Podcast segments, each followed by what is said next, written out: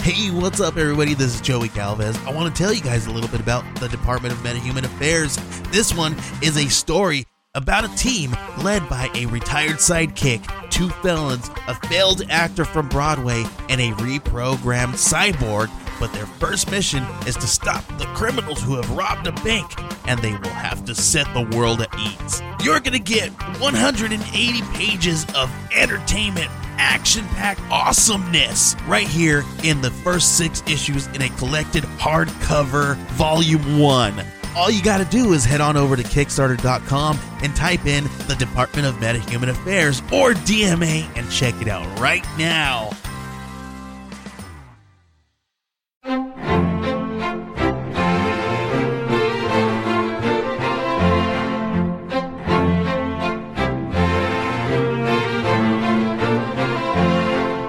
Hi guys, it's Jason here. Um, normally, I would do an impression uh, of an actor of a movie that we have previously watched uh, at this point, um, but that's not going to happen right now. And the reason is, is because I have to tell you something. I have a secret that I've been hiding inside these last few weeks since the very first episode. And the secret is this I'm not actually Jason. I'm actor Daniel Day Lewis. Yes, I've been pretending to be Jason for these last six weeks. As you'll understand, I spent almost six months researching Jason's life, his friends, his uh, interests, and I brought it here and put it uh, uh, to work, as it were, in this role. Now, I'm going to be leaving uh, after this particular episode, and Jason himself, whom I've let out of the closet in which I had him locked, will be joining uh, the cast officially. So I ask you to enjoy Jason, uh, and I thank you for listening to me uh, doing an impression of Jason, and I hope you enjoyed today's film on this podcast called For Screen and Country. Thank you. Watch Lincoln. Wow. I am shocked right now. Oh, that was a dusty closet. Oh, hi, Brendan. Why, why did Daniel Day Lewis drive me off here? What's going on? oh, well, well, Jason, I hope he briefed you in- on the way over. He didn't tell me a lot. He was uh, he he just kept doing his Abraham Lincoln impression the whole time and basically reciting the Fourteenth Amendment, which is only about a paragraph, so it got rolled real fast. Well, basically, Jason, what we're going to do is uh, we're going to pause here. I'm going Okay. to tell you everything up to this point off, Okay. off, ca- off air. And then I think when we get back, it'll be just like nothing ever happened. Oh, okay. So here we go. All right.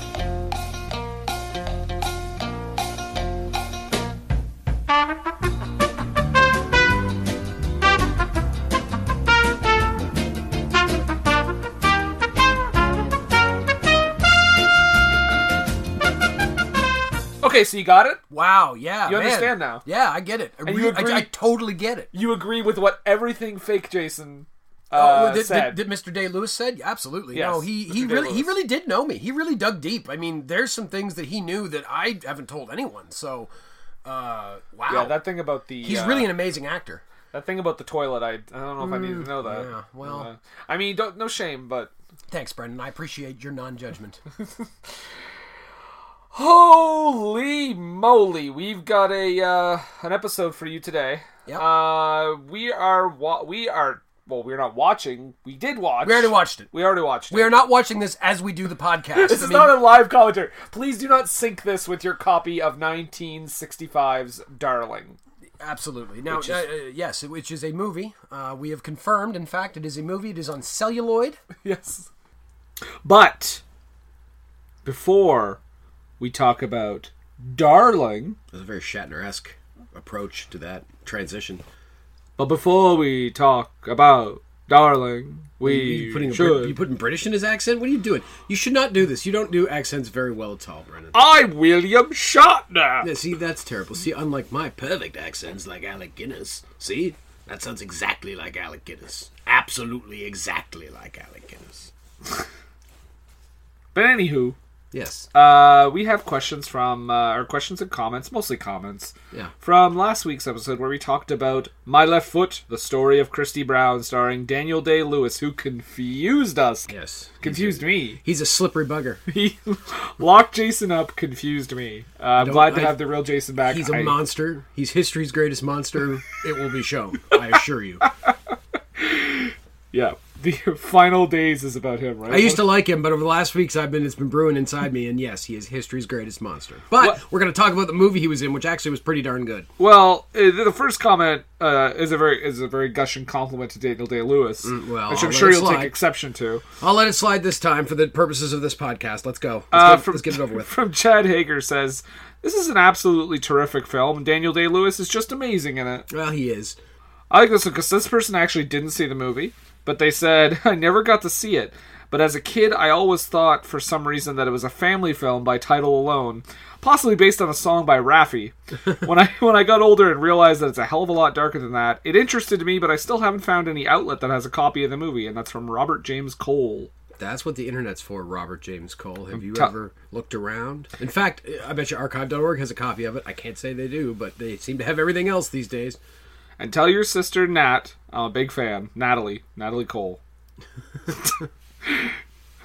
no, nothing. All right, moving on. what do we got next from Donna Raphael? And Raphael says, June Diane's sister, I'm assuming. I love this film. It was probably the first art house type film I watched in a theater. I was 13, I think. Wow. And totally ignited my love of movies because at the time, most stuff I saw was typical 13 year old stuff big action blockbusters or bad comedies, which, while enjoyable on some level, never really made me go, I love movies. This movie made me really treasure great acting and directing and engaging stories. So that's, yeah, it's, it's a solid movie. So glad you liked it. Sorry, I'm just trying Do we to. have anybody that hates this movie? do we have anyone that hates it? I don't know, but Hold Martinson certainly doesn't hate it. Because this was an early favorite of his. Okay.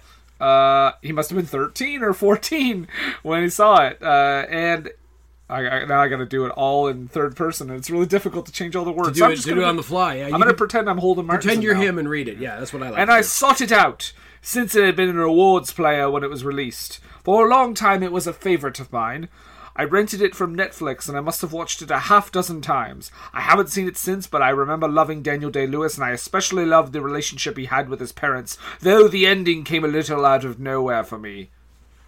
Bravo, bravo, Brendan. Now, listeners at home, we're having a new contest. Uh, count how many accents I changed in that in that 30 seconds. You win. Um, I don't know. Jason will send you his underwear or something. I've got lots.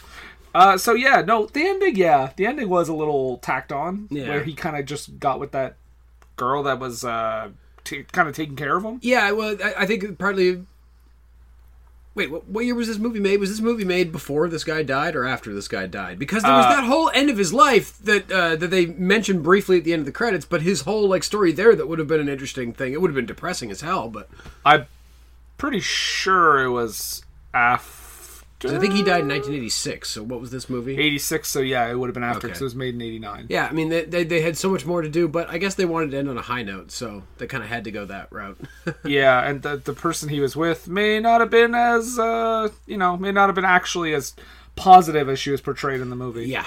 What does Anita Chansey have to say, or maybe maybe Chauncey? I'm not Chauncey, sure. Anita Chansey. She says, "I totally understand why this movie is considered a great film as it is, but I, but personally, it was a film I was okay with seeing just once. I'd agree with that. Like, it's not a again, it's not a rewatchable movie. It's, it's as I say about Schindler's List, it's not a movie that we're all going to say, let's all get fucked up and watch my fuck left foot, you know, like we might with Super Troopers, for instance. Or uh, la- uh, last year at Marion Bad. That's your go-to Yep. when you're drinking. Yep. uh, okay, this blew my mind, and I didn't even think about it. Maybe you did, and we just didn't even mention it, but Ryan Terry says it also co stars the bird lady from Home Alone 2 as Christie's mother. That was her! Huh? Brenda Fricker Oh. is also the bird lady in Home Wow. Alone 2. That's cool. I haven't seen Home Alone two in many years, so I don't even remember her, but Yeah. that's cool. She's That's cool. basically the dude with the shovel, but that movie's version. oh, okay, so the creepy character. that turns out to be have a lot more going on. Was was that dude with the shovel also played by some famous British actor that nobody over here? Daniel had ever Day heard of? Lewis. Oh my God, he's everywhere. Uh, from Ryan Ace, her camp. This is one of the best performances I've ever seen. I think this may have been my introduction to DDL. This or Gangs of New York, I assume he means. and Uh, not the Warriors, because I don't think Daniel Day Lewis was in the Warriors. But then again, he's a great actor. He he could very well have been, and I just didn't notice. He was he was in it when it was just called Gangs. He's one of the baseball furies. Yep. the baseball furries. I thought they were. That's- that would have been such a much more interesting movie. Yeah, well, the, uh, they were going to remake the Warriors at some point, so there's your angle, guys. Make sure the baseball furries are one of the gangs. You get that one for free. Just kidding. Pay me. And the last one. Do you want to take this one, or do you want me to take? This Sure. One? Okay. David Uh, Simpson. David Simpson says, "My opinion is the two central performances, Daniel Day Lewis and I forgot who played his m- mum, uh, Brenda Fricker, uh, are fantastic. But overall, this is a rather listless film. I didn't enjoy it, and I've tried going back and watching it, and the performances are amazing. Uh, the film that contains them is not. I think that's the debate we kind of had too. Is Yeah. uh, is uh, is is this a, a a good movie Hmm. with great performances or a great movie with great performances? I think it's a great movie with great performances, but I can see either side. Well, and I, I think where this is going to come up a lot uh, as we go through this list, but so many movies are going to be like movies where mm, the plot isn't what matters. It, i- if it's even there, it ends up being like the performances. It ends up being the, the kind of texture of the movie. Uh, and this is a movie that has a lot of that. Although this is you know very much focused on his story, like the story of his life, and the story of his life. You know, maybe it doesn't wrap up in a neat little ball for Hollywood. Ooh, getting on your getting on your soapbox again. Yeah, and another thing. That's all I got actually. And now we're gonna find out how it compares to number fifty three on the AFI list. All right, number 53. What was it and have we seen it is the question. 53 on the AFI is The Deer Hunter. Ooh. So what do Interesting. you what which one do you prefer? Between my left foot and the deer hunter, eh? Yeah. Well, I will say my left, left foot has the advantage of being considerably shorter. Mm. Uh, Doesn't have a, a Doesn't have a 45 minute wedding scene. in I was it. going to say 8 hours, but that's probably how long it was. Conversely, though, my left foot does not use any music uh, that uh, uh, would later be Tetris music, so Deer Hunter has that going for it. Uh, I don't know. That's it. That yeah, I, I would say like if I had to watch one of these movies again, either The Deer Hunter or My Left Foot, I might pick My Left Foot. Yeah. Uh, but at the same time, uh, if I could suffer through that wedding again, I might enjoy watching The Deer Hunter. I mean, we- uh, God, what what a great set of performances in You that movie. flip flopping John Kerry Yeah, I know it's, motherfucker. it's yeah. I'm get swift boating myself here, but uh, no, that like like that, that is a great movie. With some great, I mean, Bobby De Niro is great, and Chris Walken, Bobby and- De Niro, you guys Yeah, are yeah, we're real close. Bobby and I, we're real close. Um, no, y- yeah, uh, that's an interesting comparison, and two very different movies. I will say I think the Deer Hunter has more of a lasting legacy. Mm-hmm. But I think like you, I would be more open to rewatching my left foot. Yeah. Because of the length, because the first hour is a bit of a slog in the Deer Hunter. I mean Oh, it's good. it's a slog. It's yeah. good. Oh, yeah, it's cool. Like but it's, well written, it's, slog. well directed and everything, but I think the movie only really picks up once Walken starts to lose his mind. Yeah, and once the Vietnam shit goes down, Yeah. Well, that being said, Jason, let's go into this uh, this movie, th- this week's movie, 1965's darling.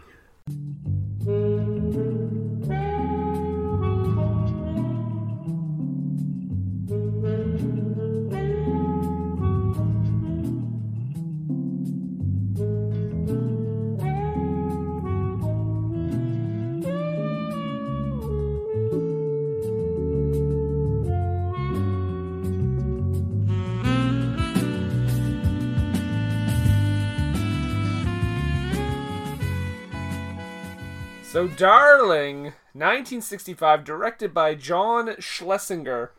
19, uh, 1965. I was gonna say it again. 1965. We will No. establish right now this movie was shot and and well maybe not shot but certainly released in 1965. Uh, John Schlesinger, who will pop up, I think, three more times on this list at some point.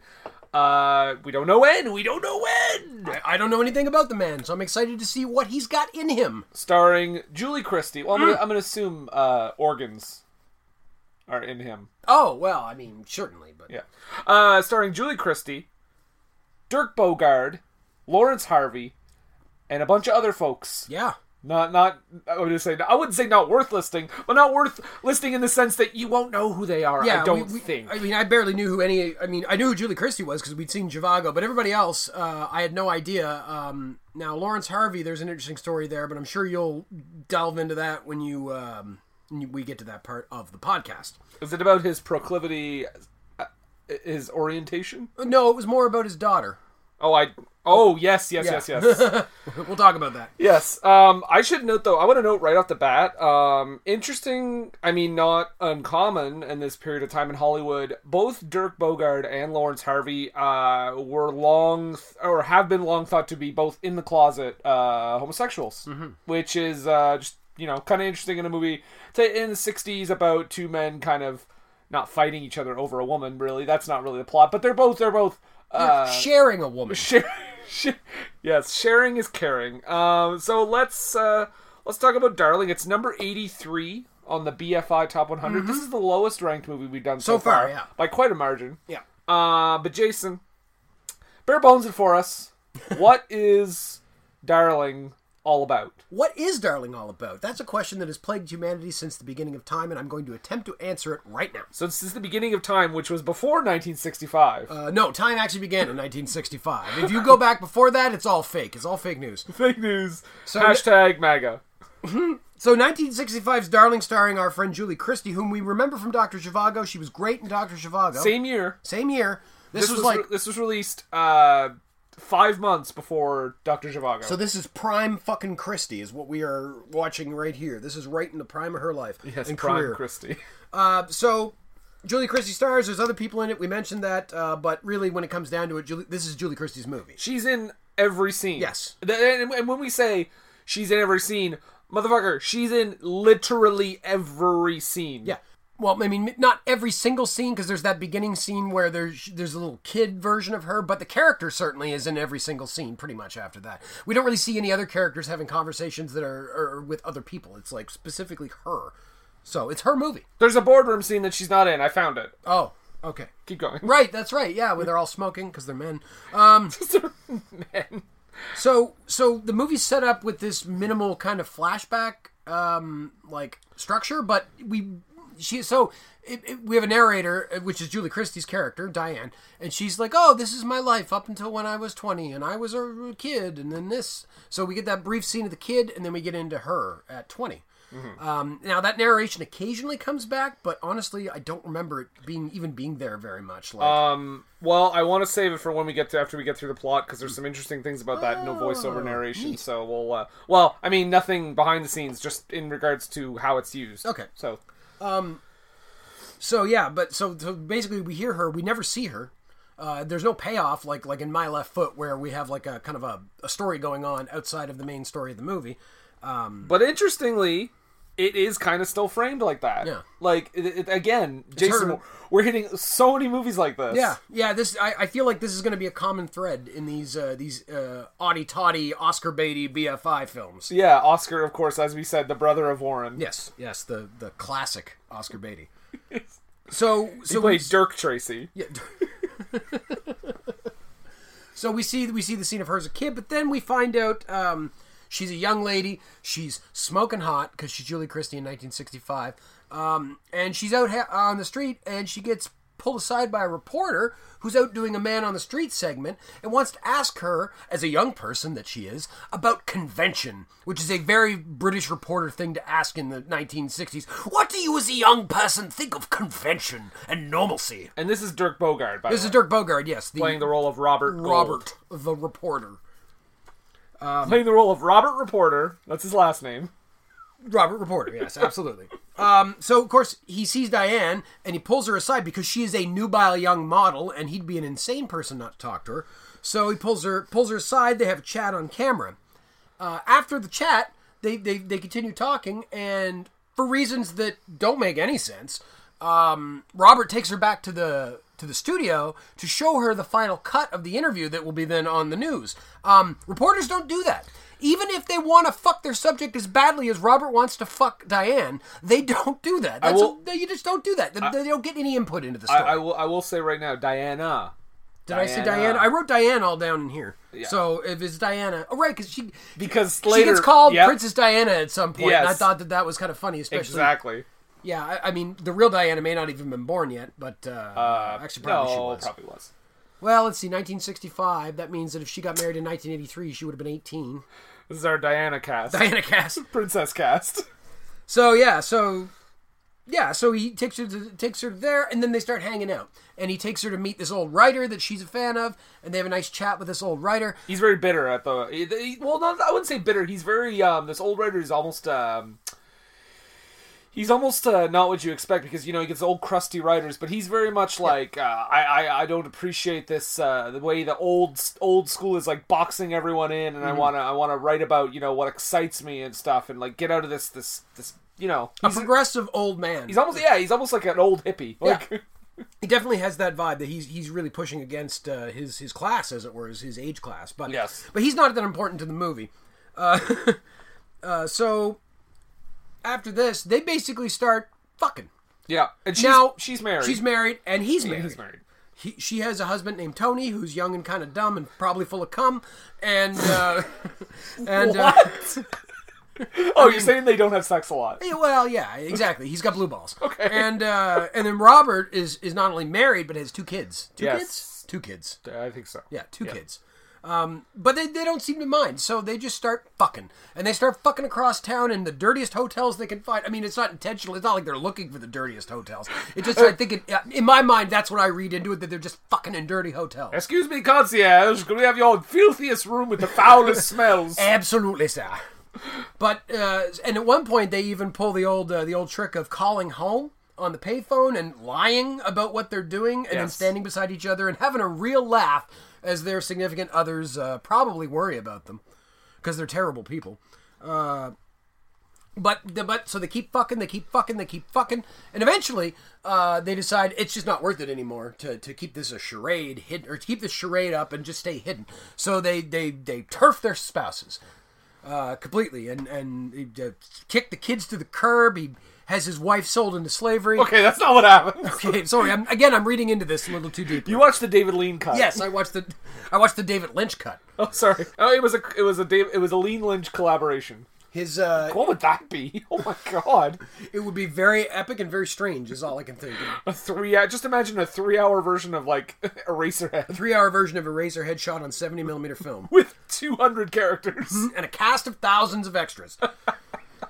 so, uh, so they, they, yeah, they turf their significant others, and they begin their new sinful life on the seaside together. At least I think they do, because they they look at that apartment. They, they go find this cottage thing, and she's like, "Oh, I'd love to live here." That's not her accent. I'd love to live here. And Robert's like, "Oh, I like this place too."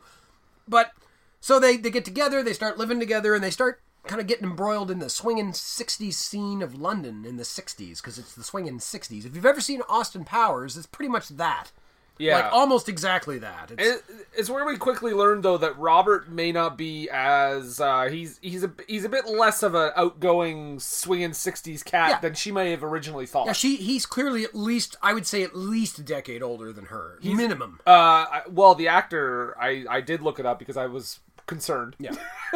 the actor is 20 years older than Julie Christie. yeah, okay, so he's 20 years older, and Julie Christie's character, I think, is supposed to be 18 at the beginning of this movie. And she's only, the act, the actress, she's only 23 at the Yeah, time. So, I mean, yeah.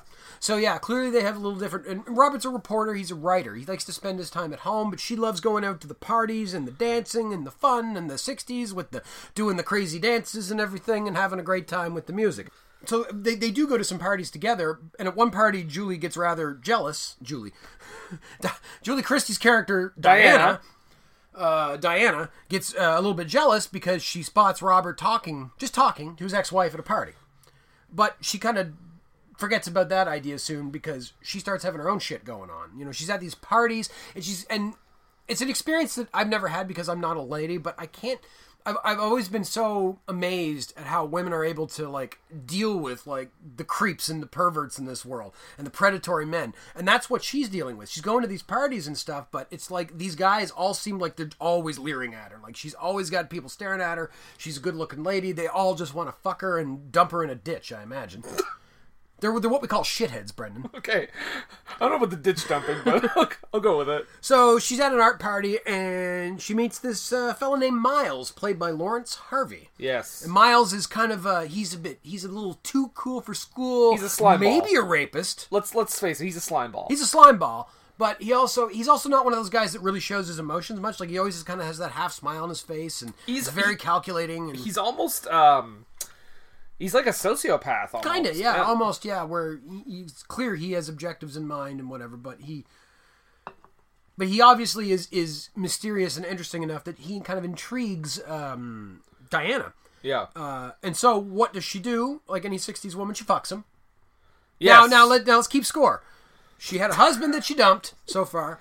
Uh, then she hooked up with Robert, and now while Mm-hmm. she's still with Robert in a relationship with Robert, she's on to Miles. So we're at three. and I have to ask.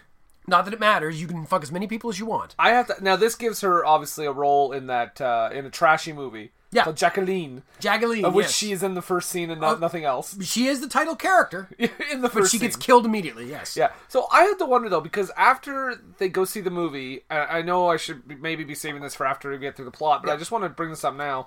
After they go see the movie, and she goes back to uh, her and Robert go back to the house. Mm. I mean, he- I, I think he kind of notices that she makes eyes at Miles because Miles is there with another woman. I'm assuming his wife, because they don't really. It might just be. Mm. Uh, I His don't know what date. they say. But, I mean, Miles doesn't strike me as the kind of guy to settle down. No, but I mean, again, there's a lot of people that are married in this movie that sleep around. That's true. But he's with another woman, basically. It might even be that woman that's in that later party scene that he kisses. Um, but in this scene, uh, she kind of makes eyes at Miles. Robert notices. They get home. Do you feel like in this part?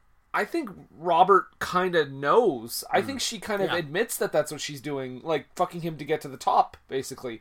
Because he, because um, she says, "I only go to bed with you" to Robert, and he says, "Well, for now, anyway." And uh, he says, "Oh, don't." He's like, "I know what you're doing. You don't have to hide it." So it's almost like, and she doesn't really deny that. Well, I mean, I, I wonder if it was a more understood thing in those days. A more like just like, oh yeah, well, if you want to get ahead in acting, you obviously got to fuck your way to the top. I But mean, the, but then it clashes with later on Yeah. because he's so he's like not shocked, but like he's he's obviously upset, very angry and bitter about it. But did he know? Like if Yeah. he knew, it dousn't make sense for later. But if he didn't, I guess it makes more sense. It's Well, just a I little wonder- confusing. I, I thi- wonder if it's thought. one of those things too. You know how you know sometimes in a relationship or, or in a situation you you think you're okay with something, and then as time goes on, you realize over time you're less and less okay with it. I wonder if that's something where he just he's like, okay, well she's a young girl, she wants to get ahead in this business, she's got to do what she's got to do, but over time he just he starts to stew inside him, and he s- gets jealous and he gets bitter, and he just it just starts all raging around in there. Um, and eventually it comes out later, and we'll get there. Yeah. But, um, Well, okay, so uh, so yeah, she's she's fucking around with Miles. He's He's fucking bringing- around. he's bringing- Robert's at home. He's lonely. He's depressed. He's getting more bitter as the day goes on. And given that their relationship kind of started from a place of cheating and, and lying, that it's not kind of surprising that it would go this way. Um, Now, Diane at some point attends a fundraiser. Diana.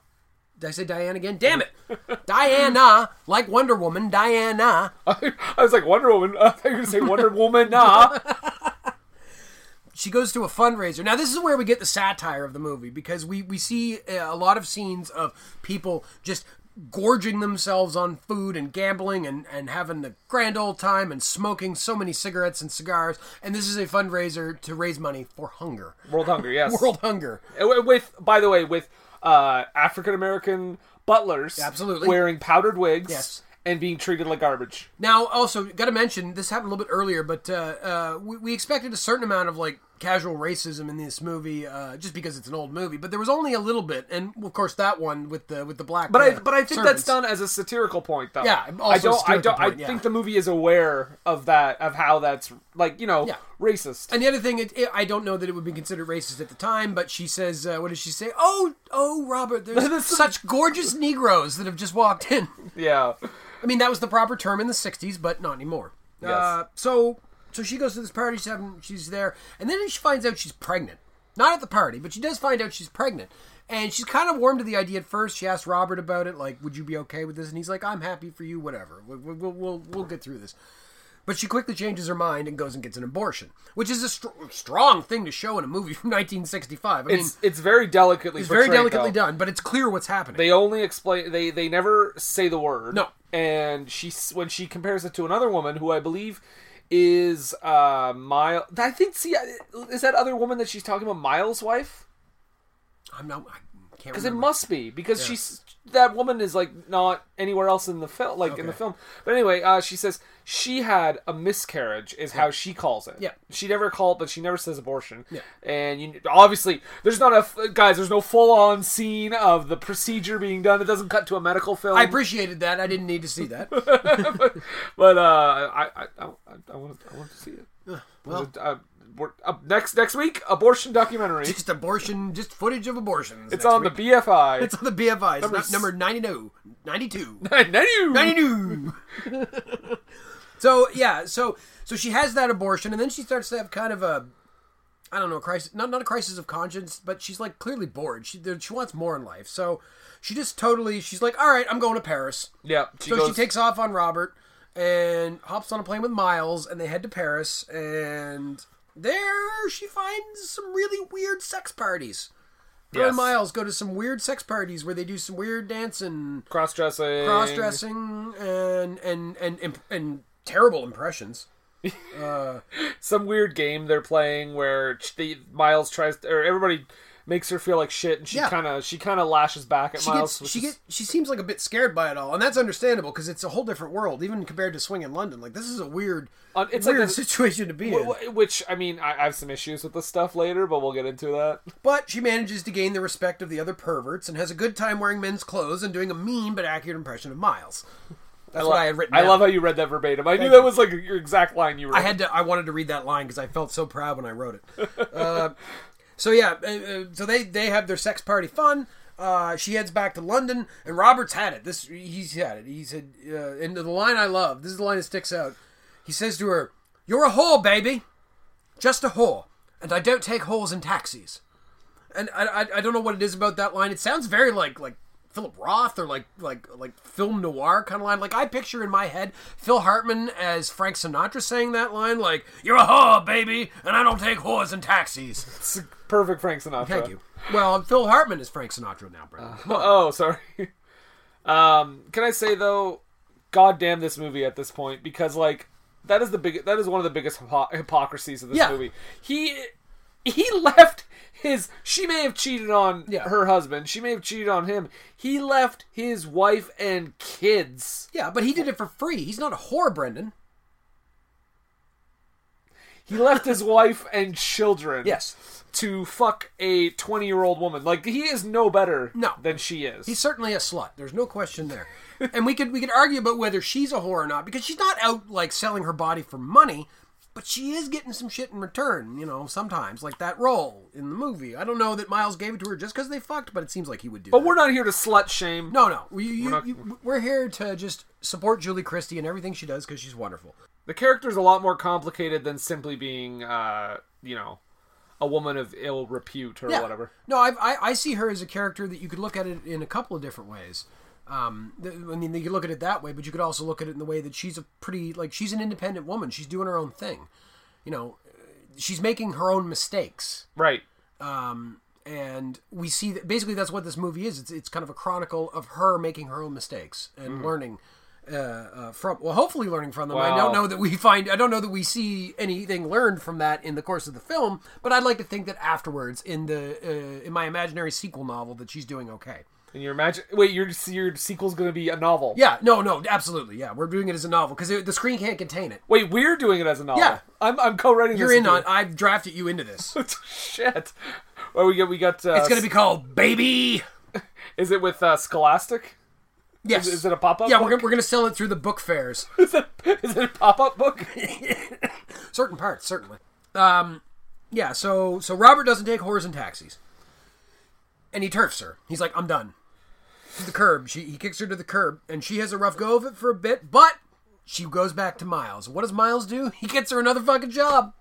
And this time she's the face of a chocolate brand, which I forget the name of the chocolate brand. Do you Fairy remember? Tale? Fairy Tale Chocolates. yeah This leads to them going to Italy because obviously Fairy Tale Chocolates has a huge ad budget, and they decided to film their commercial in actual Italy at an actual castle. well i think because they're they're backed by a prince are they not Well, th- he he is he. I is think he- he's a major part. I don't know. I feel like so this Hmm. guy shows up. He's supposedly like this prince in Italy, and I think he's got something to do with the company You think because he's a major investor? yeah, he literally shows up on the set and, and like th- one Well, of it my is favorite his house, too. One of my favorite scenes though is they've got it all set up and they've been filming all day. Yeah. and he shows up and he's like, "Could we do it from this angle?"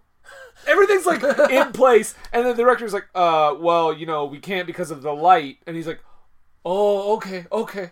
And I, I was really expecting him to be like, uh, like an a- like a like stereotypical asshole to be like, well, um, or you could keep your job, Yeah. like you know what I mean, like, but he, but he, he's sick, he's okay. Thankfully, he understands that he needs to leave the filmmaking process to the filmmaker. You don't see a scene later where the director is being beheaded, which would, Oh, have been that would be great. great. That would really, really put some spark in this movie.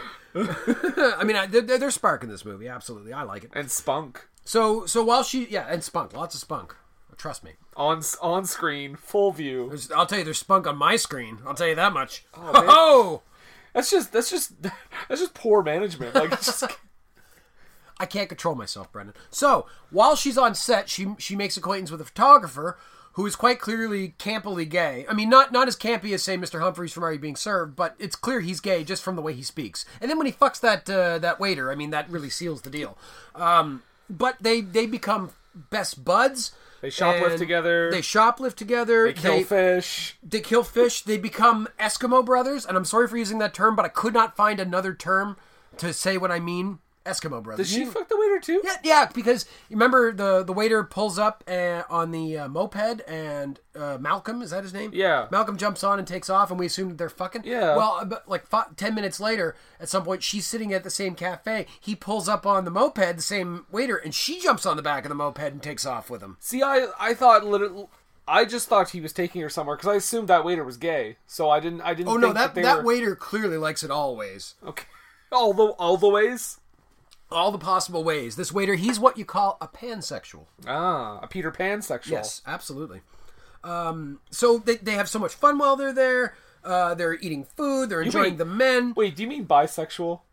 Well, no, no, because uh, bisexual and pansexual are different, Brendan. So, okay, Okay, okay, okay. Let's do right. this. So Sidebar. sidebar. So the difference between a bisexual and pansexual. Bisexual is a person who is attracted to uh, uh, the two different genders or the two different sexes, I guess you would say, Yeah. uh, female and male. They like both those. Um, a pansexual is a person that just will have sex with anyone if if they and that could be male, that could be female, that could be transgendered, that could be um, uh, you know a- any sort of variant. Um, so you know that's bisexual doesn't mean you want to have sex with everybody. It means you like both men and women specifically. Okay, so the, so so bisexual is men and women. or I guess I guess And- you would say cis cis men and women. Maybe? Eh. Okay, fine. So, so bisexual is cis men and women, Yeah. and pansexual is someone who doesn't want to grow old and is best friends with a girl named Wendy. absolutely, Brendan. Congratulations, you get an A. Okay. All right. So after that, after that slight sidebar, let's get back into it. So in enjoy, in addition to the food and the men, she starts to flirt with Catholicism of all things. She goes that was to a weird. church, Yeah. uh, hangs out there for a bit. She basically does all the things in Italy that you would expect of an English tourist. So at one point, the prince, who we met earlier uh, on the set of the film, shows up in his yacht where she's hanging out and and visits her and says that uh, his son had, was actually quite taken with her. Um, and she's like, "Well, I don't know if I'm really interested. Uh, he's nice and everything." She he goes like, "Oh no, I, I'm the interested one." He goes, and then he asked her to marry him Yep. just out of nowhere. I mean, you know, to be fair, he's an Italian prince with a lot of money. I guess if I was an Italian prince with a lot of money, I'd probably be making proposals left and right. And especially, you know, Italians, they like having their own side pieces as well. So, God, I'm going to get in so much trouble. I love you, Italy. I love your food. That's it though. That's it, though. Fuck everything else. So, but so she thinks about it. She mulls uh, becoming the hot wife and mother of seven for this guy, but she decides against it. And he's and he being a prince with lots of money is just like you know what? The offer's open. You want it? You let me know. So she goes back to London. She's all over the place, but she's always back to London. Uh, so she gets there and, and she uh, wh- uh, where we go? She checks out church again. She finally she finally blows up at Miles. Finally blows up at Miles. She's like, "Get out of my house. I don't like you. You're disgusting." you're, you're And you don't feel anything. she, yeah, he, well, she doesn't like that he's a sociopath. Yeah, and she kind basically. of she kind of alludes to because he says something about like her killing herself, Mm. and he she kind of alludes to thinking like, "Oh, did someone do that to you before? Is some girl?" And he and the way he reacts, I feel like she might be onto something. Yeah.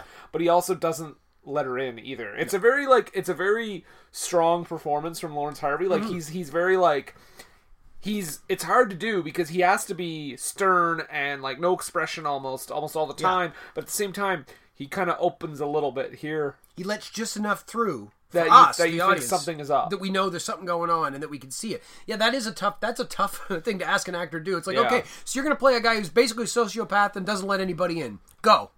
Right. Don't don't be wooden. Yeah, Go. don't be wooden. Exactly. So uh, she flirts with the church again, uh, and that I think helps propel her that she decides like, fuck it, I'm going back to Italy and I'm going to marry this guy. Yeah, she has a cl- she has another encounter with Robert too. And, Uh, and he's older and he's bitter and yeah, he goes well. He goes to meet with her, but then you know, um, Miles is there, so he quickly leaves. Anyway, yeah. so they had their fight. She goes to Italy. Go back. Goes. She's like, yeah, I'm gonna go marry. I'm gonna go marry him. she goes and marries the prince. They have a lovely wedding. Yeah. Uh, the kids are lovely. The home is lovely. Principessa. Principetta.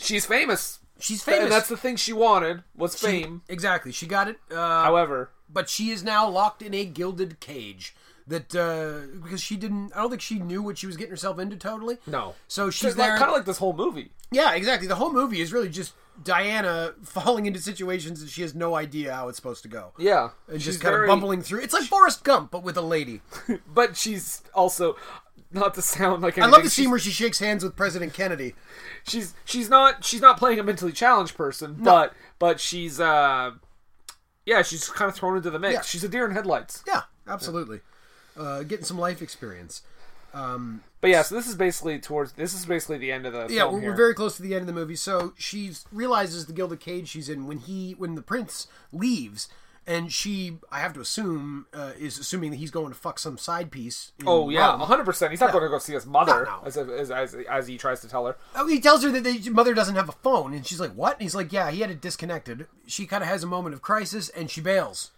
and Yeah. goes back to london again to find robert and she finds him and robert lets her in and they have some canoodling and they have a good lovemaking session and she's lying there after that lovemaking session she got a smile on her face she's contemplating about how their new life is going to be like that they're going to get back together and they're going to be great and But remember, Robert doesn't take whores and taxis. Robert doesn't take whores in taxis, and this whore is not getting in the taxi because he reveals to her that he doesn't give a shit.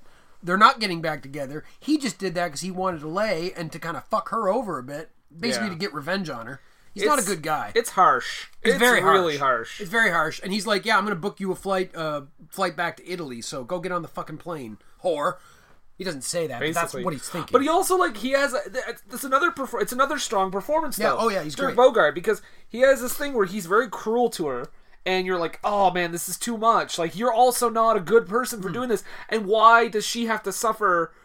this life while you are apparently going to like a university and doing what you love like that doesn't seem like a very fair outcome but also like he uh r- as soon as she gets out of the ta- uh, not taxi out of his car and goes back to the back to Italy you see him in the car realize like kind of or have a realization of like oh my god I don't like myself Hmm. and, like, he even says that he's like I hate what I'm saying right now but this is what I'm doing I have to do this Yeah.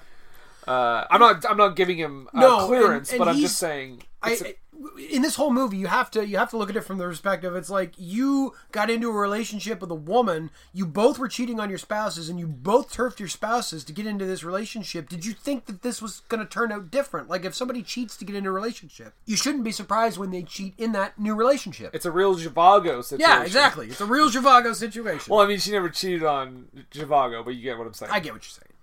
So yeah, so he takes her to the airport, drops her off, tells her to go the fuck back to Italy, and she walks through the airport while paparazzi mill around her, call her Princesa, Princesa, as she gets on the plane and goes back to Italy, and that's kind of where our movie ends. yeah, then we get opera Oh. from a woman in the street, Right? Yes, the woman in the street playing the opera. which I want to talk to once we get to that. But All right. let's go. Let's let's get into this uh, into this movie, Jason. All right, 1965's Darling. It starts basically with a penis.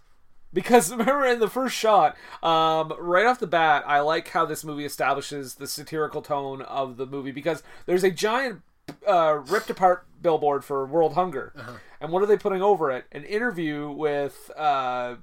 Diana for this magazine, Principessa Diana, because this movie takes place uh, after everything's happened. It starts, you know, at the end. It's a flashback. Yeah, but this World Hunger poster Yeah. is having a giant poster of her face being put over it while the uh, the opening theme is playing, and literally the first shot is of this tall phallic building, and I'm like, aha, Here we go. cheeky. Yes, This sir. is- and, and like that's one thing I want to say about this movie is it's very cheeky. There's moments of it that are very, um, yeah. There's moments of it that are very like the humor is very, uh, oh wink wink nudge nudge cheek cheek, you know.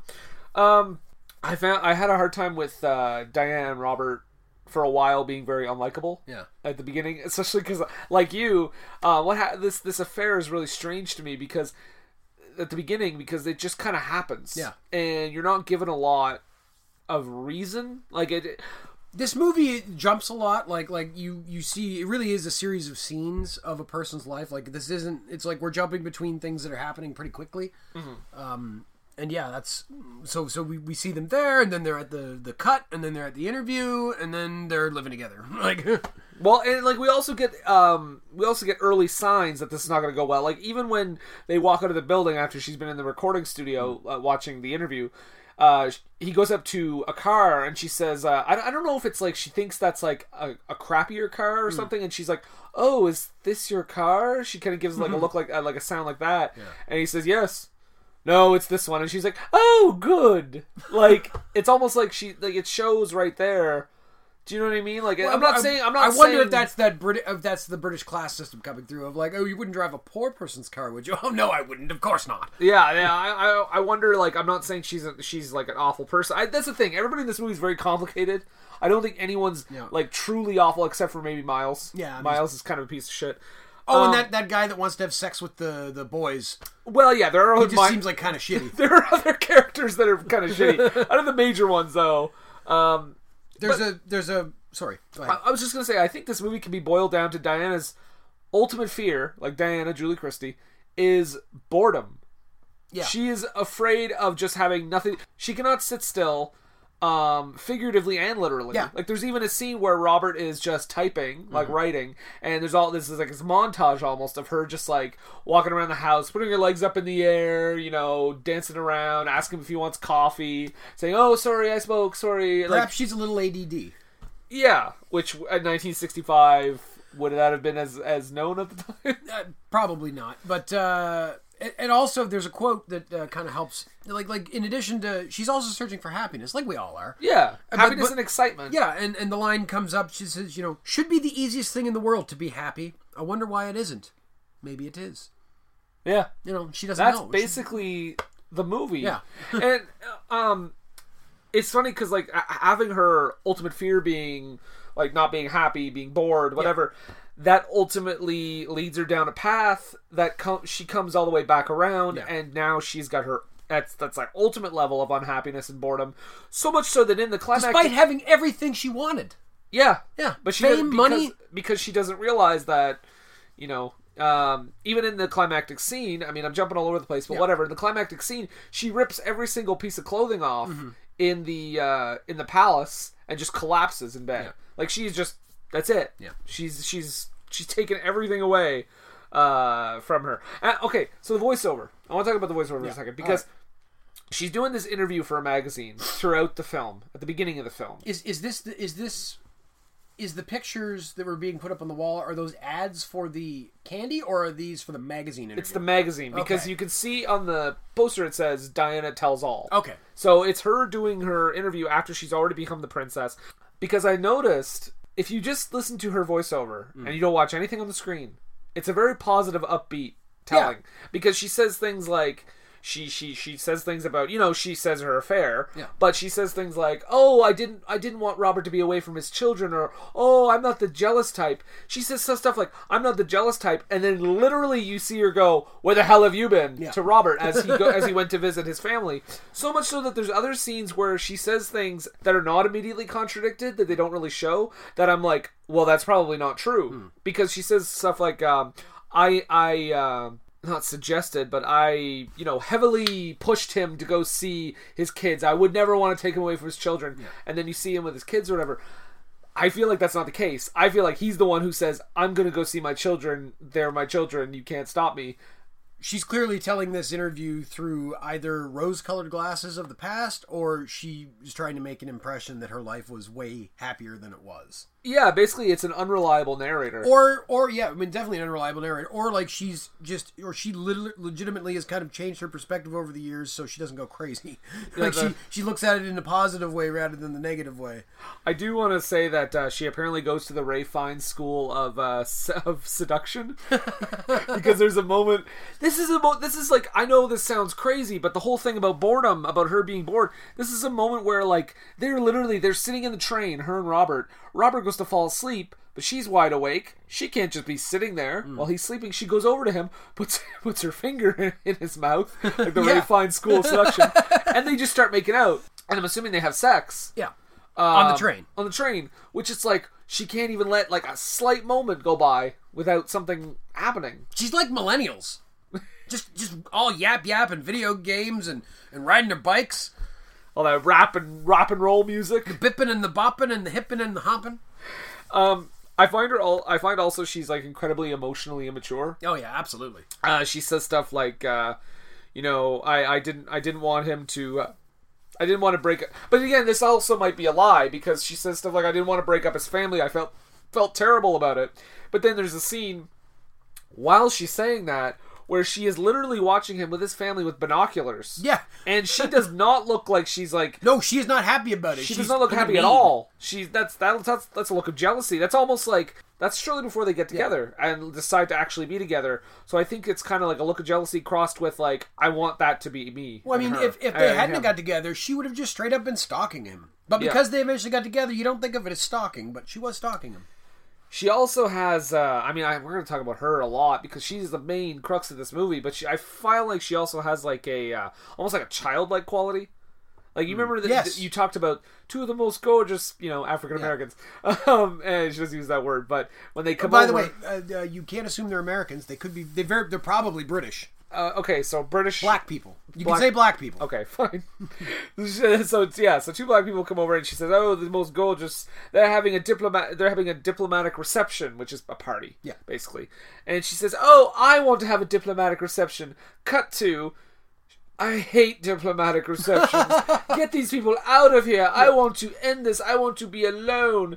And it's very like it's a ki- it's like a kid. It's like I want this. I want this. I want this. I don't want this anymore. It's terrible. Yeah, no, she's. she's it seems like she's a person with very little life experience, but also a person who has uh, been used to getting her way uh, growing up. So actually and you know i don't i will say i don't have a lot of clips for this movie but um just watch the fucking movie. Come on, it's great. well i do want to play something here uh this is a uh this is a clip and so we talked about how she's her voiceover kind of conflicts with her actual things this is her uh being jealous of robert kind of visiting his family well after their uh, they started their relationship I couldn't have been happy if I'd kept Robert from his children. I was absolutely insistent. Rain or shine, he went and saw them. I couldn't have forgiven myself if he hadn't done that, you see. I've never really been the jealous type. Where the hell have you been? I told you I had to go and see the children. Until this hour. Did you see her? Her? Her. No. I don't know whether I believe you. What makes you think she wants to see me? Perhaps you want to see her. Perhaps I do. Well, why don't you tell me if you want to see her, if you're still in love with her?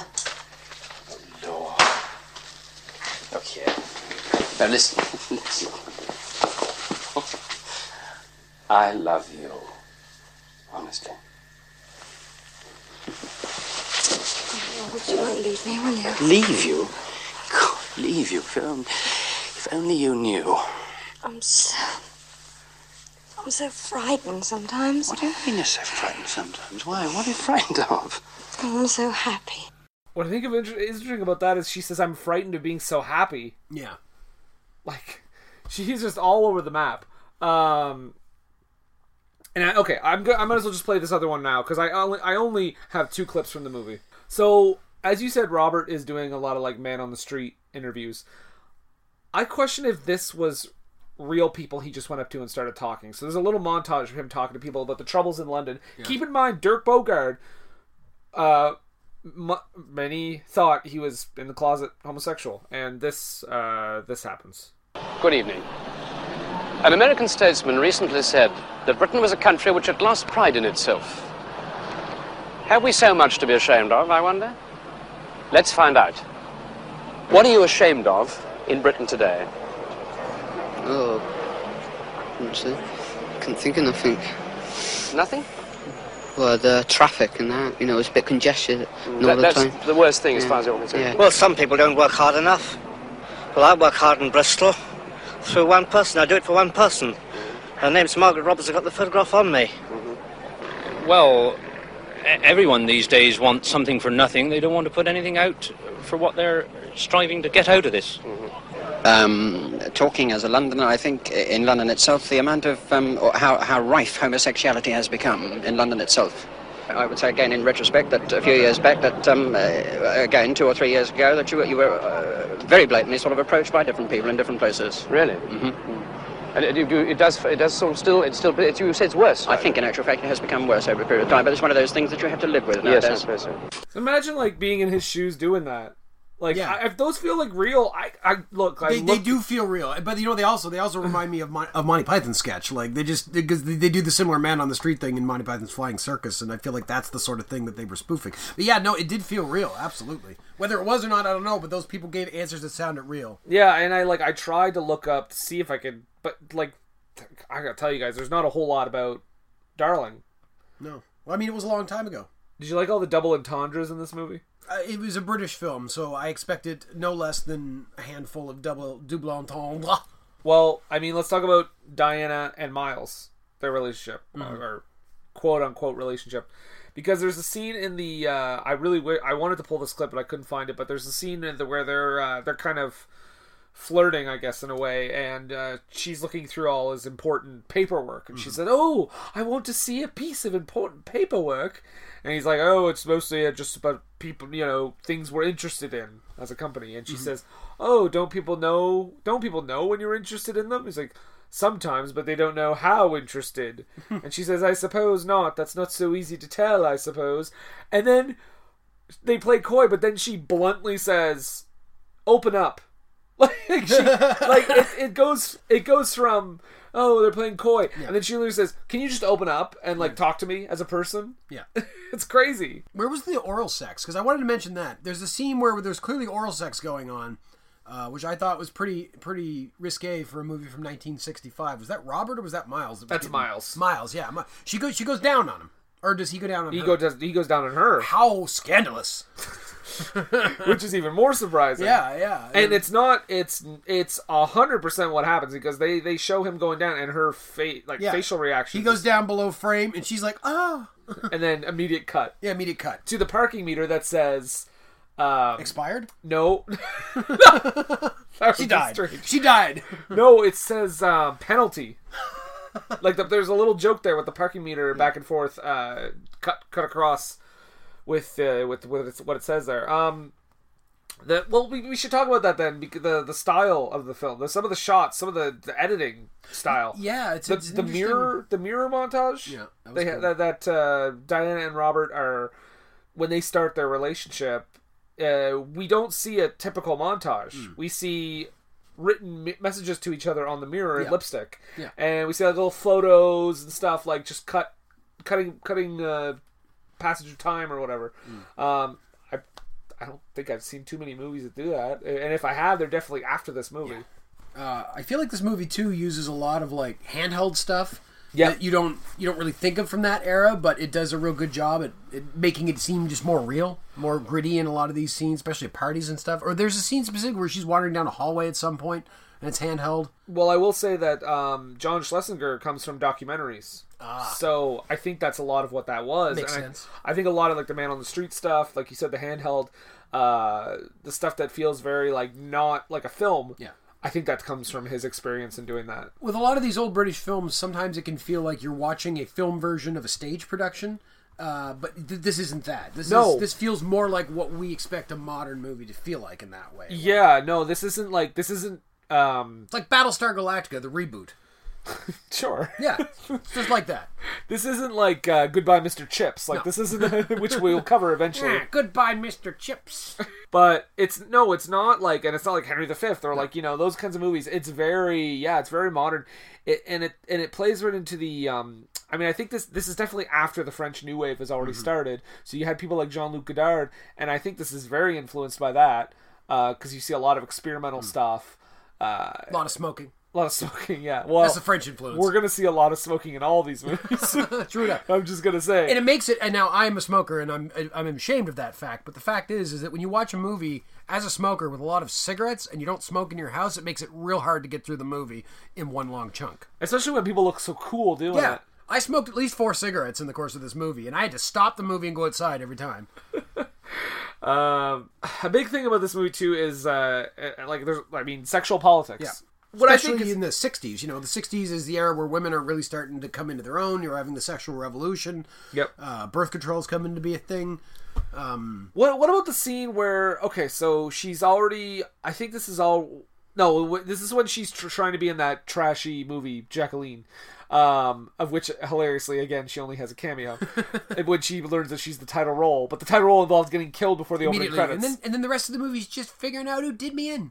which again, another double entendre. Who Because did me? she doesn't say "did me in," she, She says says, "Did me?" Who did me and why? Maybe Why? I I was like, wow, that's that's that's definitely intentional. But yeah, so the scene, but the scene where they're kind of determining if she's going to be in the movie, and they're like, oh, can you look this way? Can you look back and over here?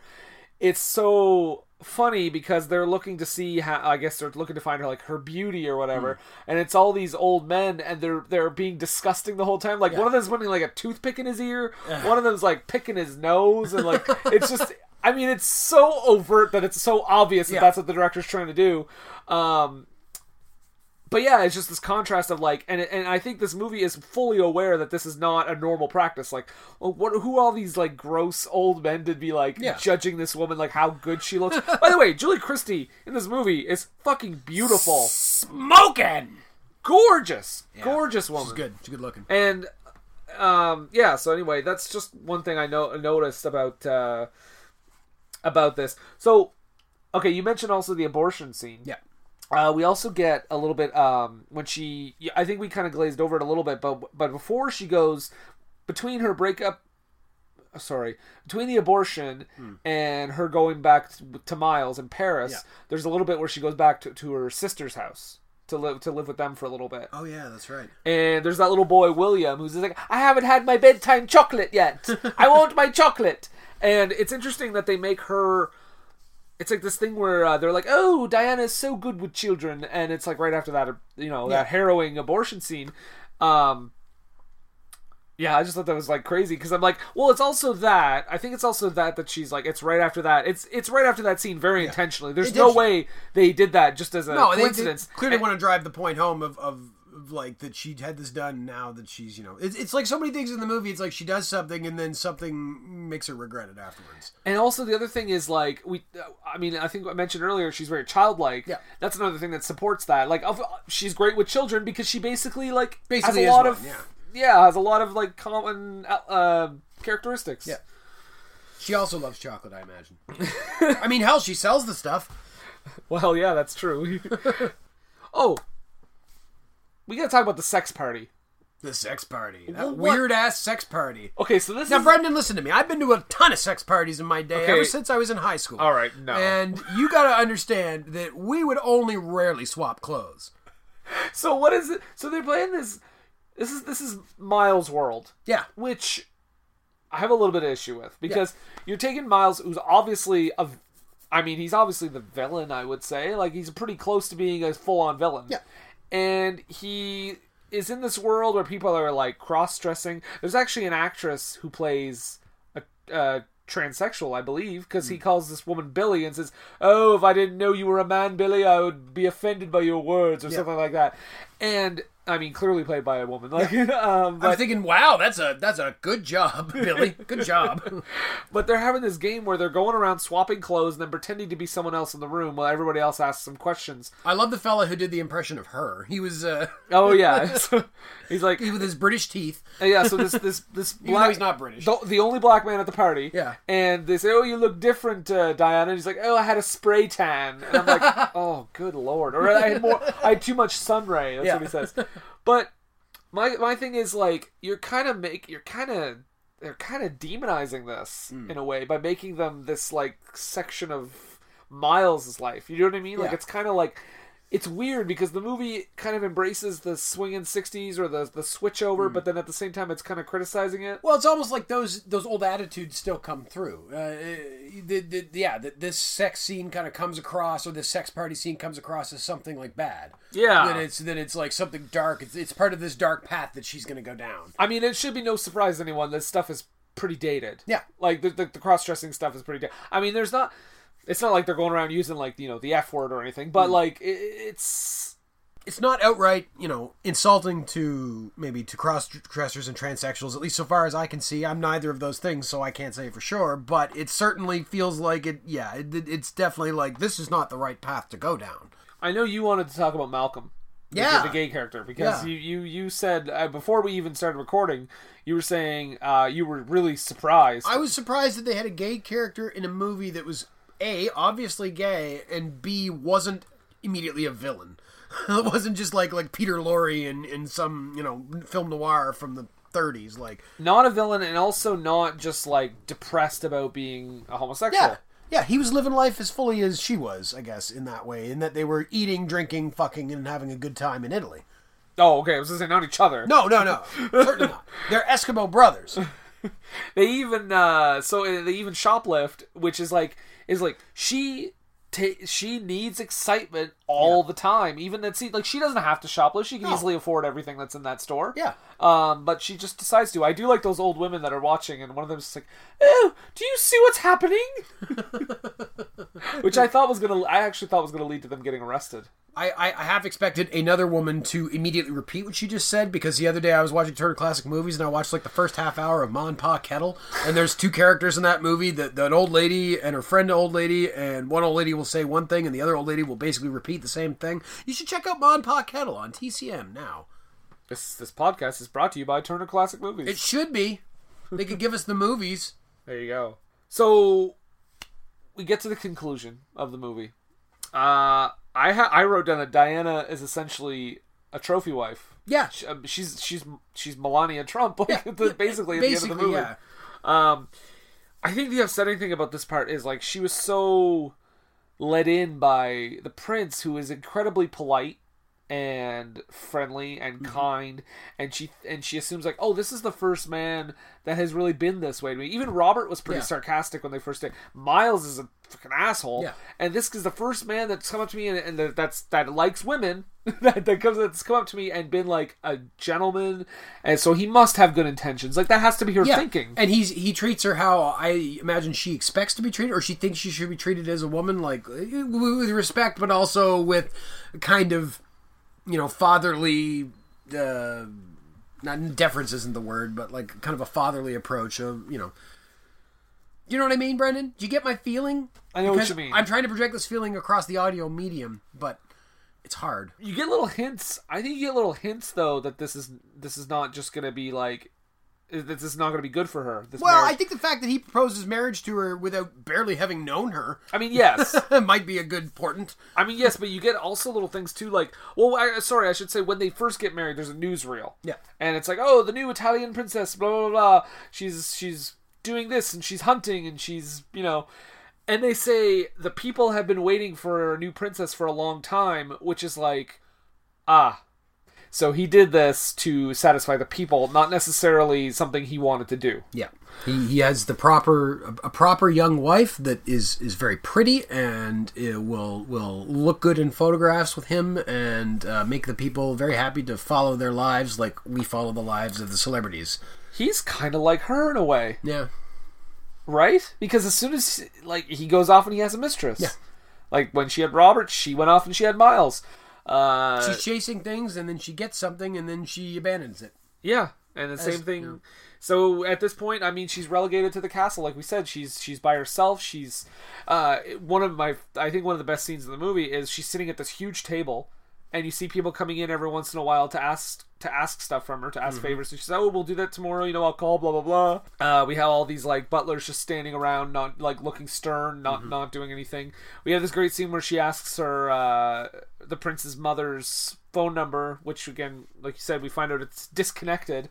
And ridiculous. It's been disconnected. Well, why has it been disconnected? yeah, and then we get the looks, and then they kind of get looks on the on the butler's faces, like they know something, but it's Yeah. very subtle. It's very like Well, yeah, no, it's clear that they know he's off doing something and they're all aware of what it is and everybody knows except her. And I think this is what I, what I should note right now, Jason, is that the first I watched this twice because I watch every one of these movies twice, even Doctor Zhivago, even though it was eighteen hours long. Brendan's a trooper. Um, I like this a lot more in the second viewing. Yeah. I after the first one, I think a lot of stuff passed me without Hmm. me noticing, kind of subtext, and I think maybe that's what I think at the at first watch I was just like, this is an awful movie about awful people, and I don't I feel awful after I watched it, but I think, but I think like I think uh, I don't know, it, it got it got through to me more. So I mean, this is the this is the last little bit. I just wanted to say so. Uh, this fling with Robert at the very end, where she kind of has sex with him and he dumps her to the curb. I mean, I think that's pretty harsh. I think we talked about that. That's though. it's basically the original ending to Pretty Woman. Do you know that story? That the original ending to Pretty Woman is that Richard Gere would have pulled up at the end of the movie with her in a car and literally opened the door and kicked her out and drove away. Well, you know what? I have never seen Pretty Woman. Oh, okay. Well, that's me neither. But I know that story of the ending because that was supposed to be a much darker movie than it was, and That's- maybe this is the proto Pretty Woman, even though she's not an actual prostitute. Uh, Pretty Woman coming up on the BFI, right? BFI, absolutely. Um, Mike Nichols, he's, is he British? I think he's British. Is it is not directed by Mike Nichols? Isn't is it? I don't know. I don't know. Hold on a sec. This let me ask Siri. Siri, who directed Pretty Woman? Pretty Woman was directed by Gary Marshall. Oh, whoa, Gary Marshall. He's the British. So anyway, that was Darling, 1965. Well, did you have some background info on that? Because I want to know a little bit more about the about the context of it. I do, but for, before we do that, All right. I want to ask your opinion on something. Okay. Why do you think they ended the movie with that woman singing opera in the street? Because there has to be something to that. I mean, you know, opera is a popular mu- uh, genre of music, especially among Italians. Okay. So it might be a, a shout out to Italy. Shout out. Shout out to my Italy. No, but it's strange. Like it's almost like the movie doesn't want to end s- uh, with any like sentimental nonsense, which I think we're seeing a lot in this movie. Is that a lot or a lot in this list? Yeah. Is that a lot of these movies? I mean, maybe except for like E- the English Patient in a way. Um, a lot of them don't like to be overly sappy. No, because and, and and I imagine the reason they're on this list is because they were the movies that went against the grain of Yes. what the convention was of the time. So you would see these sappy movies uh, that you you know just have these endings designed to manipulate you. Uh, but this, yeah, this isn't a movie like that. This movie kind of ends on a on a down note that she's being sent back to this relationship that she doesn't really want to be in. She do- it doesn't end happy for her at all. So yes, so let's talk about. Uh, so I, got a li- I do have a little bit of background. Again, not a lot for this one, but uh, I already said John Schlesinger came from a career of uh, doing documentaries. docs, yeah. Oh. He also started out as an actor originally. Um, then he began began the documentaries. His first big documentary was uh, a movie called Terminus, which Oh. he actually won a uh, BAFTA for, which is. Uh, for those of you who don't know, it's like the British equivalent to the Oscars, basically. Terminus. Now is this? Uh... I was gonna make a real deep sci-fi reference. Never mind. Um, i- the film actually started out as an idea by a radio DJ, a radio DJ named Godfrey Wynn, who had heard a story about an upscale model who basically committed suicide. Um, and I think one of the things in that story was that she was ultimately she was bored. Yeah. She nothing was happening, uh, and he s- he actually submitted a ten page draft of a story uh, to a friend of his who just happened to be director John Schlesinger, and Schlesinger was interested, and he handed it over to Frederick Raphael to write the full script. So that's kind of how it uh, it came together. Now Julie Chri- uh, Julie Christie, who by the way originally was going to be Shirley MacLaine. in Yeah, this what an movie. interesting. I mean, n- Shirley MacLaine certainly was a hottie back in the day. she was hot. Clearly, Yeah. clearly, she was a hottie back in the day. I can't imagine anyone else in this role. Yeah, though. I know. Julie Christie's wonderful. Uh, but yeah, it was going to be Shirley MacLaine uh, until she was replaced at the la- I think pretty close to the last minute too. But Julie Christie said that uh, Darling was a very difficult project Yeah. when, when she talks about it. Um, she said obviously there are like problems just from the ba- basic idea of filming it out of chronological sequence, Mm-hmm. especially for a movie like this. Yeah. There's a lot of emotions to handle. Um, she said that was made even worse by the fact that a lot of the sequences were extremely short and constantly being revised uh, over the course of the shooting schedule. So sometimes the day of, Mm-hmm. Yeah. stuff would be changed. That's to the tough on last an minute. actor. It is tough on an actor, especially when you're at a sequence and you don't know what emotional level you're supposed to be at. Yeah. She basically said, "I didn't know whether my character was coming or going from one moment to the next." Like, Well, it was- I mean, that kind of don't you think that maybe even kind of benefits her because she doesn't in some ways, like like That's that's yeah. That is, that is actually a thing I was thinking. Of, I thought about too when I was reading that. Is like he, she's kind of that that character's doing that too. Mm-hmm. She's kind of just she's kind of just bouncing around. She's kind of free floating. You know what I mean? She wherever the doesn't- wind takes her. Yeah, it's uh, very much so. Having said that, let's let's talk about uh, the cr- critique of this film and what what kind Well, one of more thing I just want to mention. Oh, as sorry, far as go part ahead. of the background. Yes. Uh, just just an interesting connection. I did not know uh, Lawrence Harvey is that his name? oh yeah yeah Uh, Lawrence Harvey's daughter is named Domino Harvey. Jason Yeah, wasn't there a film about her? there was a film about her. She was a bounty hunter. What was that film called? That film was called Brendan Domino. Directed by t- the late Tony Scott. Yeah, uh, that, I've not seen that movie, It's but not I'd heard good. of it. No, I know I heard it wasn't great. It's but, not good at all. But what a weird connection that his daughter that we see in this movie grew up to be a fucking bounty hunter and then died. Yeah, How a did she real die? life bounty hunter. I should've wanna- looked it up. I think I think drugs. I'm Ah. pretty sure it was drugs. She had a lot of issues. It's a hard life being a bounty hunter.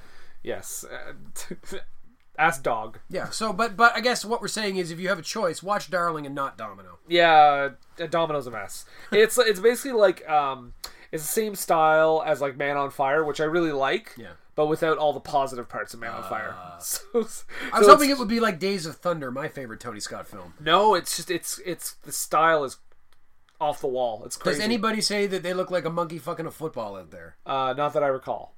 Does anybody get asked to drop the hammer? Not that I recall. Shit. Okay, then don't see it. it's not Days of, Days of Thunder. Um, okay, so the at the Oscars, this movie actually did quite well, Yeah. which surprised me. 'cause Yeah, I again, did- this is I had a no movie- idea. Yeah, because again, this is a movie I had never heard of, didn't know existed. and when it came up, I was like, "Oh, that's our next movie. Cool." Yeah, I, I thought it would be like some like like uh, family drama of like a married couple going through like a late life uh, uh, relationship issue. Yeah, all I knew, and well, I actually, I didn't even know it was Julie Christie. I just uh, just saw that Julie Christie was in it. Like, All right. good enough for me. Sign me 1960s up. Julie Christie. Before, actually, you know what? Before I even mention the Oscars, I want to say this is the same year. This is the same year we mentioned it before, but the same year as Doctor Zhivago. This thing is night and day Yeah. compared to Doctor Zhivago. Julie Christie, obviously, a very sexual sexual person in this movie. Mm-hmm. In Zhivago, not at all. Well, let's talk about the Oscars. So it is nominated. These are the ones it is nominated for and did not win. So it was nominated for Best Director. Uh, it lost to uh, Robert Wise for The Sound of Music. Uh, the other ones that were nominated were David Lean for Doctor Zhivago, Mm-hmm. um, Hiroshi Teshigahara got it for Women in the Dunes, and Oh, I've heard of that movie. My friend, uh, my friend Luke has watched that movie and hates it. Okay. he thinks it's he just hates it. bonus episode. Yep. Uh, We'll and- bring him on and we'll talk about it. and William Wyler for The Collector. So Sound of Music wins Best Director. Best Picture, it's also nominated. Sound of Music wins there as well. Again, the other nominees for Best Picture were Dr. Zhivago Mm-hmm. again, uh, Ship of Fools, and A Thousand Clowns, which to me sounds terrifying Yeah. if it's anything like what the title says. Oh, absolutely. I don't want to see that movie at all. Is that on the list? It better not be. We're skipping it. uh, but it wins several. It wins three awards. So it's nominated for three. Wins three. Uh, it wins best costume design, which I can definitely see. Yep. Yep. Th- I mean, if- she's a model, and certainly the fashion in the movie is contemporary and very cool. Best Original Screenplay, and of course Julie Christie, Best Leading Actress. Uh, she wins. That so this is again Sound of Music is back and forth between them. She actually beats Julie Andrews in The Sound of Music. Not beats her up, but she beats her in that category. Uh, Samantha Egger in The Collector, Elizabeth Hartman in Patch of Blue, and Simone Signoret Signore in Ship of Fools. So biggest thing though is uh, loses to the Sound of Music twice, beats the Sound of Music once. so, and I do want to play um, her speech because it's uh, quite long. So we're going to be here a while, Jason. I, I do apologize. All right, that's okay. I don't think I can say anything except to thank everyone concerned and especially my darling John Schlesinger for this wonderful honour. Thank you.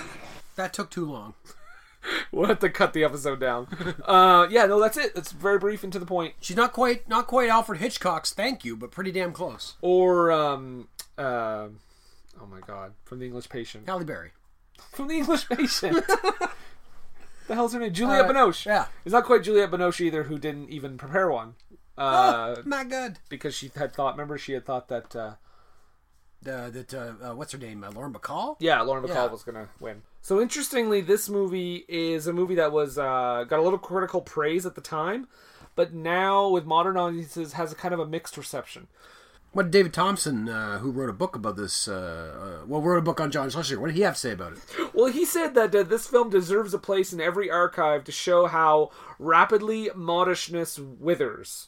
Beauty is central to the cinema, and Schlesinger seems an unreliable judge of it, overrating Christie, which I think is bullshit. Yeah, bullshit. And rarely getting close enough to the action to make a fruitful stylistic bond with it. That's an interesting perspective. But but Brendan, what would Tom Raines say about that? Well, I don't know about Tom Raines, but Tony Raines was also none too positive, and he said that the movie is a leaden rehash of ideas from Godard, Ant- Antonioni, and Bergman. Uh, yeah, and you know he said something else, but it doesn't make. Any, I don't know what it means.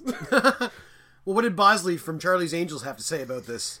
Well, I'm not sure about Bosley from Charlie's Angels, but Bosley Cruther of the New York Times said that Schlesinger made a film that will set tongues to wagging and moralists wringing their hands. Nice. I like that. That's a good quote. But the thing is, wh- wh- what would Leonard Maltin of the Leonard Maltin movie guy? What would Leonard Maltin have to say? Well, I mean, I'll tell you what he did say. What did he say? He said that the movie is a trendy, influential 60s film in flashy form and cynical content. Now, in terms of the bo- the box office, so I mean, you get a lot of differing things there. I- It's it's kind of interesting uh, how people saw it. Leonard Maltin again liked it. Bosley Crother liked it. The other two, not so much. Uh, the film barely cost a million dollars. Now that's in today's money.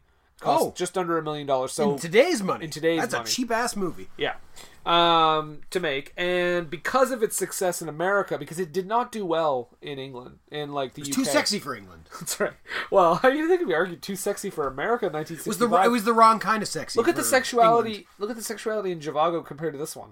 Yeah, Crazy difference. very different. Yeah. Um, but it made twelve million dollars worldwide, which again, I'm I'm making that like today's money. Yeah, okay. Uh, so it it, it it twelve times its budget, which is pretty good. yeah, I mean, it had to do it internationally, so it wouldn't work out to as much as if you made it, you know, in your home country or whatever. But again, mostly due to its success in America. So, Jason, Brendan, darling, darling, darling. the the film, darling. Oh, sorry. yes. I thought you were just calling me darling. Uh, No, you you started unbuttoning, so I just wanted to make sure you knew. Uh, this is this is uh, this is this film is number eighty three on the list. What do you think? Uh, bef- no, I should say, let's not let's not say where it falls anymore from this point forward. Just We're gonna until- keep that. We're we're gonna every every. I think we've decided that after 20 episodes, after we've done 20 of these movies, we're going to rank them. We're going to do a little awards thing on our opinion and what we thought. A retrospective, if you will. Yeah, a little retrospective uh, of like where we are so far. Okay. So without telling us exactly where it falls, uh, number eighty three on the list, darling, darling, what did you think? Well, it's definitely better than The English Patient. Uh, but no, this I really like this movie a lot. It was not what I expected it to be. Um, I I really enjoyed Julie Christie. Uh, she is magnificent in this movie, um, and I, I I think a lot of why I really liked this movie was the setting, the time, being able to see London like that, being able to see people in kind of that swing. Uh, but I enjoyed the story of it too. Like I enjoyed watching her. So like like I find sometimes with these old movies, like older movies, they can be a bit like like I feel about them in the same way that I feel about reading like something academic in school, where it's like, oh, this is this is something I sh-. like. Zhivago might actually be like this in some ways, where it's like I should read this. I'm going to read it. I'm going to appreciate it for what it is and how important it is. But it's real hard to sit down sometimes and just get through it. Uh, with this, I didn't have that problem. Like uh, this is this is an older movie that I was pretty compelled with the whole time, uh, and enjoyed it quite a bit, and and really enjoyed thinking about it and, and kind of its politics uh, and what it means in in you know the context of the '60s, but also in a modern context. So I really did enjoy it a lot. Brendan, Well, Jason, I'm going to be honest with you. Uh, like I said earlier, I think I alluded to this earlier, but the first time I watched this, I did not really care for it. I think I appreciated it more than I liked it at first, um, but on second viewing, I got more out of it. I think this is a movie that owes itself to a second viewing because I think you can pull subtext out of it that you may have missed the first time. It's the lowest ranked one we've done so far, and I don't think it's the lowest ranked for me. That's all I'll No. say. I'll tell you all the stuff I really liked. Julie Christie, obviously, in every single way. She's beautiful. She's amazing in this movie. It's like terrific performance. Um, some of the shots, just in general, like the way it's framed. The charity dinner scene is like one of the best scenes in the film. I think The- the, Mhm. just the just the irony and Yeah. you know Over the top gorging. yeah, combined with you know the charity aspect, uh, the mirror montage we talked about, uh, just various like quick bits during the first hour, and the positive representation of a gay male character with Hmm. Mm. Malcolm. Yeah. Some of the stuff I didn't like. Uh, some of it's like really. Some of it's very dated. Obviously, we talked about the the cross dressing party. It's kind of you know comes across as a little like borderline offensive. Um, a lot of characters are not very very likable. Yeah. It's kind of hard to get into it at times. Who is Just- likable? I in this mean, movie? I mean, ultimately, I think she is. Like, honestly, she does some questionable stuff, but I think we're there with her for the ride. Uh, not to make a sexual, reference, but not that kind of ride. But we're there. I think we're there for her. As, as we we might be like, oh, why does she do that? Oh, why does she do that? But I think ultimately we have to be because she's in every scene. She we're constantly with along with her for the ride. She's kind of like that friend where you're like you're friends with them, but you're also at the same time like, oh, why are you doing that? Why Yeah. are you doing that? Um, not you're to say rooting, that- you- what you're saying is you're rooting for her. yeah, you're rooting for her. Not not to say that there's people, other people in the movie don't do things that are questionable because Mm. that's certainly not the case. Uh, just nobody's perfect in this movie. And- No, and that's I absolutely think not. that's what makes realistic characters. Yeah. Um, I did I do find like the pacing is kind of a little over the all over the place. Yeah, at oh yeah, times. absolutely. There are the slow parts and parts that just just fly by, like they're just the fast cuts. Yeah. Um, I think it's a little too long. Yeah. I think I think over two hours is a little much for this for this kind of movie. It is, But, it, didn't, it didn't feel that long to me. But I also had four smokes in the course of it, so I, I did I did I don't smoke, but I did have to pause and play again a few times. But you know what? I like it. I like it. I think it's a solid uh, solid movie. Eighty three seems fine right now. Yeah. Um. Again, we don't we have a lot of we'll have to see more in the '80s to make a better de- better uh, I guess determination if that is uh, correct or not. What uh, what is that surrounded by? uh you know other movies. Other movies. But- We'll get there. But um yeah. So that was darling. Darling. Uh, but Jason, check it out on DVD and VHS. it's time for me. Really?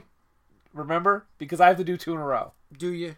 Yeah, I, mean, do. I mean, I know you do because I did do two in a row, but that doesn't mean I can't. I can't pretend that I'm offended by the very idea. Well, what are we talking about? That I, what I'm about to do, Jason? Oh, the die, the dice.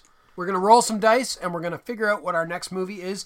If we get the same movie that we've already done, if we get that number, guess what? Roll again, and we keep rolling until we get a unique number. This is gonna be really hard on film 99 or 98, I, guess. Okay, I think we, get to have that. 99. We have to roll until we get the number. We'll.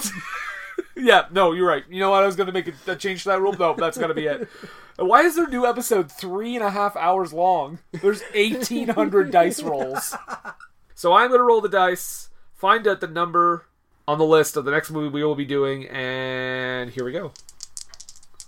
Give it to me, baby. Lawrence of Arabia. Lawrence of Seven come Arabia. eleven. Ooh, 11. 11. That was fucking weird. Yeah. What did you just do, Jason? I don't know. Seven come eleven? Is that what you said? That's what I said. Yeah. Yikes. so we Um, just made a lot of money. All right, so number 11, we are doing 1957's The Bridge on the River Kwai. Fuck yes! And this is a movie I, I Spoiler watched alert. about half of recently. So Spoiler alert. I wonder what Jason's opinion's going to be. I've never seen this, so awesome. We'll see what happens. you're in for you're in for a treat. maybe. Maybe, Maybe if I'll you like hate David it. Lean, Maybe I'll hate it. maybe you will. But this this is a film we've got Alec Guinness and a Japanese fellow whose name I cannot remember, but is amazing. So Okay. we will talk about that more next week. Uh, yes, but as for us, God save the Queen. God save the screen. And for Screen and Country, I'm Brendan. And I'm Jason. Bye. Good night. Tu sais bien, ce n'est pas la fin de notre amour.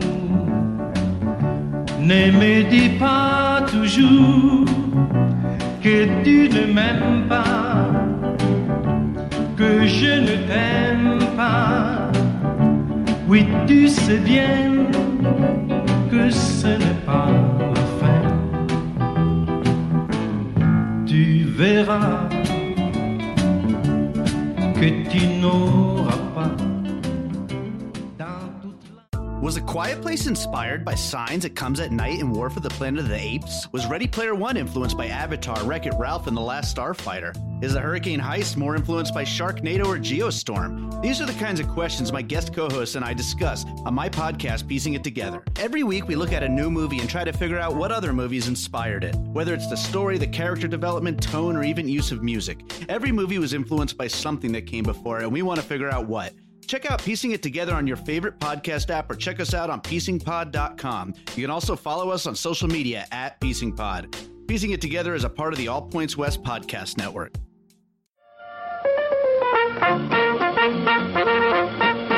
We're happy to have you with us this evening and want you to enjoy every minute of your stay here. Listen to me. Please listen. If you don't, if you won't, if you fail to understand, then the same incredible terror that's menacing me will strike at you!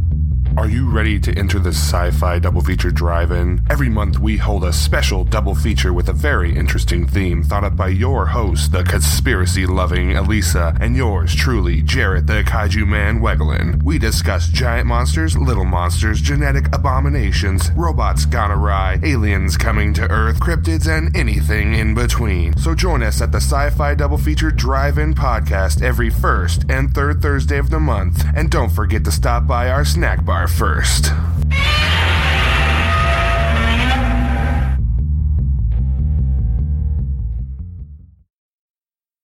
Hi, I'm Jay Batts. And I'm Michael. And we're the hosts of a very thought provoking show called The What If Podcast.